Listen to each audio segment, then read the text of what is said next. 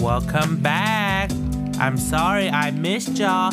Welcome to the 1820 podcast, season two.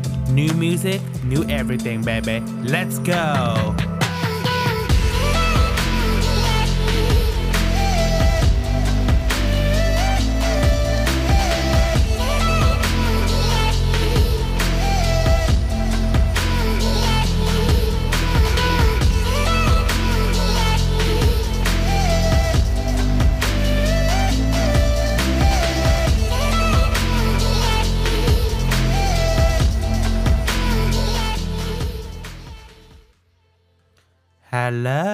Welcome back to the 1820 podcast. I know, oh my god, and we're already starting off weirdly with a Gmail notification. Yes, sir. I missed y'all. It's been a long time, man. Let, let, let's see who who who's the Gmail notification. Okay, it's it's some odd people that I don't know about, but yeah. So I know it's been a while. So let me uh, catch you up on things.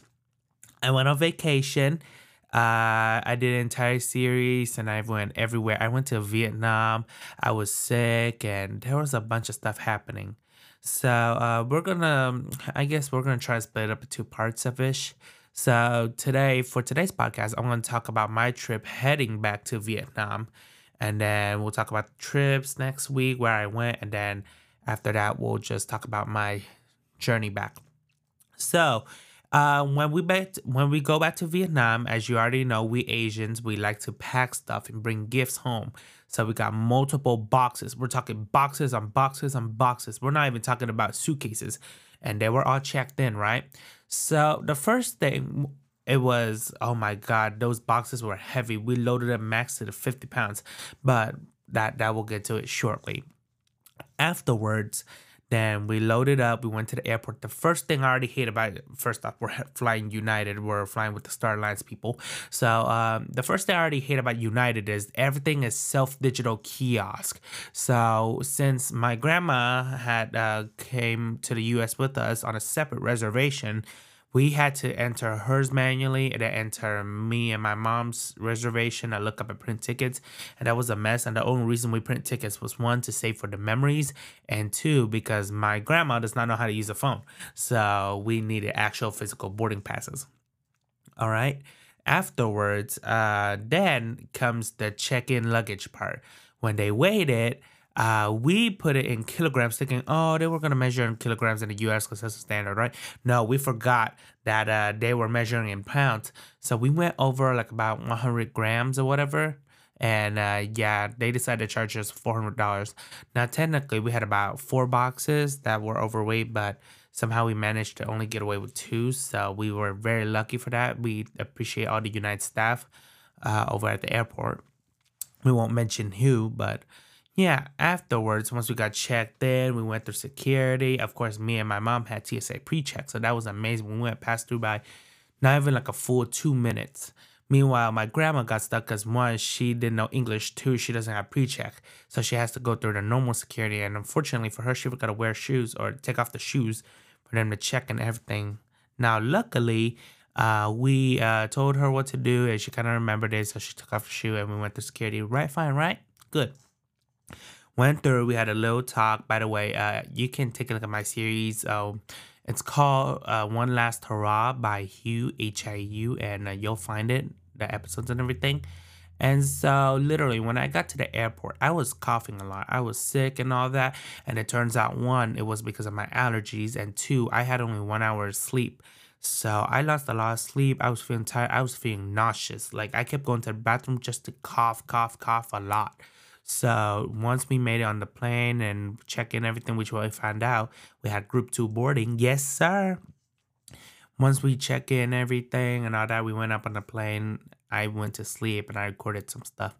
Now, um, the first part we went on the Embraer jets, no economy plus just regular economy. We almost got lost in our seats, and uh, that that's not even the whole entire dilemma yet. So we got up there. Seat was okay, but I like the economy plus seats because I have long legs, even though I'm classified as five foot eleven, so I'm not really that tall. All right, now we made it to Chicago. That's where our layover is at. It was like three hours. We went to the United Club, which was a nice uh, piece of change. Um, we ate there and it was amazing and we enjoyed it. and luckily it was the United Club right by Gate C10 in um, Chicago, which is in Concourse C. And uh, we we were so happy the fact that uh, it was right there. It was in Terminal Two, and it was right across from our gate, so it was a very short walk. Shut up, doorbell. So afterwards, we made it to Chicago, and we went to our gates. Right, group two boarding, everything. We just stand in line waiting and uh, holding our boarding passes to get on the plane. It was amazing. Good, good, good. And then when we walked on the plane, there was a flight attendant doing whatever with the little food pantry oven thing. So we couldn't walk across to the right side of the plane where we were sitting. So we had to walk on the left side. And then me and my family were the only ones who did that because we had to walk across the middle seat and put the suitcase and everything. And it was so, so embarrassing and crazy. But Once we got that, we sat. We actually had economy plus seats, and it was amazing. I I thought the food on United's long haul international products were gonna be really bad, like all they say. Cause I've been on American Airlines and they ruined it for me, and I thought, oh my god, the food's gonna suck. It's gonna be cold, whatever.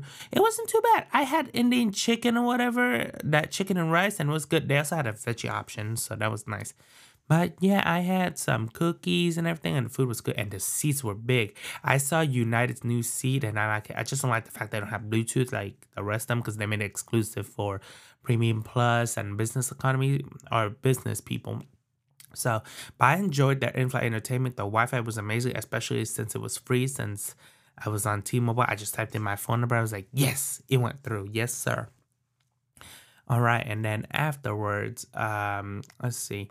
Oh, so we went on the Dash 10 Dreamliner. I've been on the 8 and the 9, but I never been on the Dash 10 Dreamliner. So it was amazing to be on that plane, the longer version. And what I will say is, first off, if you're filming a video and whatever, I hate those stupid Dreamliner windows or any plane that has electronic, um, chromatic, whatever electrochromatic whatever in Windows or whatever because they use electricity. So when it's all powered up, it's blurred, but once it's off, it's off and whatever. It ruins your video so bad because like the video kind of causes a flickering or whatever. The the chrome part when the electricity comes in, but that's whatever. Wi-Fi was good. Uh, we were actually on a delivered plane too. It was November 13014. It was a Dash 10 Dreamliner delivered in March of 2023. And actually, it was built in 2021, but it wasn't delivered. It was actually in storage in Victorville for a while. So I was on a new plan. I was like, wow, new livery, everything. That looked amazing. And it was fresh. Now, the funny part about this flight was when we were about to enter Tokyo Haneda, which I'll get to that. When we were about to enter Tokyo Haneda, for some reason, I don't know who decided to clog up the toilets, but 30 minutes before we we're landing, the flight attendants came on the board and uh, here, let me put on the megaphone so that way uh, y'all can hear me talk. Okay, testing, testing, good. All right, so they literally said this. They said, uh, attention all passengers. Uh, due to uh, us having some lavatory issues, we're going to be shutting down and locking all left side toilets. So if you need to use uh, the lavatory, please use the right side one. And so I was like, this is a new plane. Like, it's not even a year old yet. So how, how the hell is it having uh, lavatory issues or whatever? So yeah, then we made it into Haneda. It was a rainy, foggy evening in Haneda, and uh, I did not particularly like that flight either. So yeah, or well, I like it, but I just didn't like the entry to Haneda. And so then that begins the journey of my first time being at Tokyo Haneda, because usually I go to Tokyo Narita. I was thinking, oh, we won't have to go through security checks. We'll just go through connections like at Narita.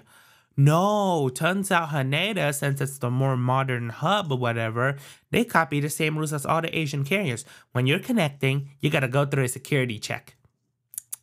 That was horrible. I had to pull out my laptops and everything. And at that time, I was wearing, I was carrying two tablets and a laptop, and yeah, that was it. So that was crazy. I had to pull it out and everything. But once we got the security, I made it and Here's a tip I always try to do on long haul international flights. If you have a long enough layover, try to change clothes if you can or get a shower. So that's what I did.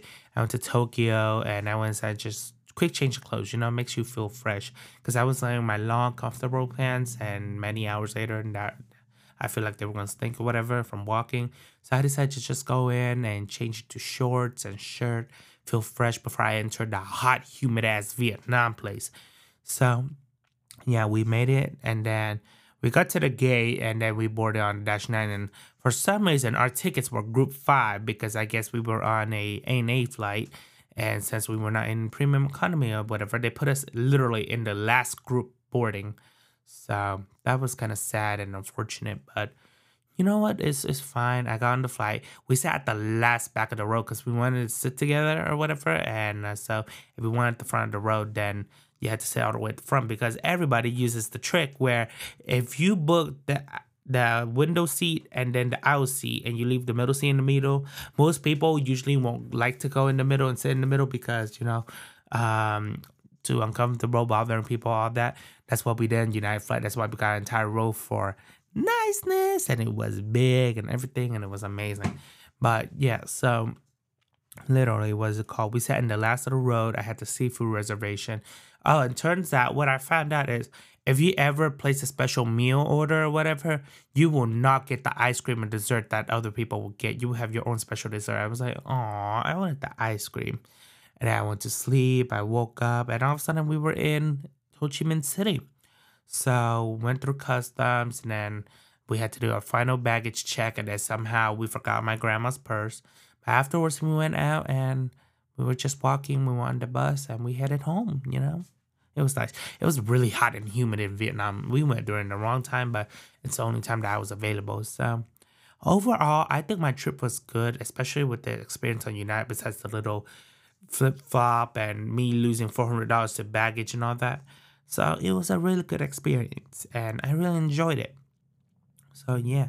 All right. Well, I just want to share this story. I know you guys been missing. I'm about to start university in like three weeks or whatever. So, you know, I decided mm, since I bought a Rodecaster Pro 2, which by the way, I got to use for $500 and I was so happy.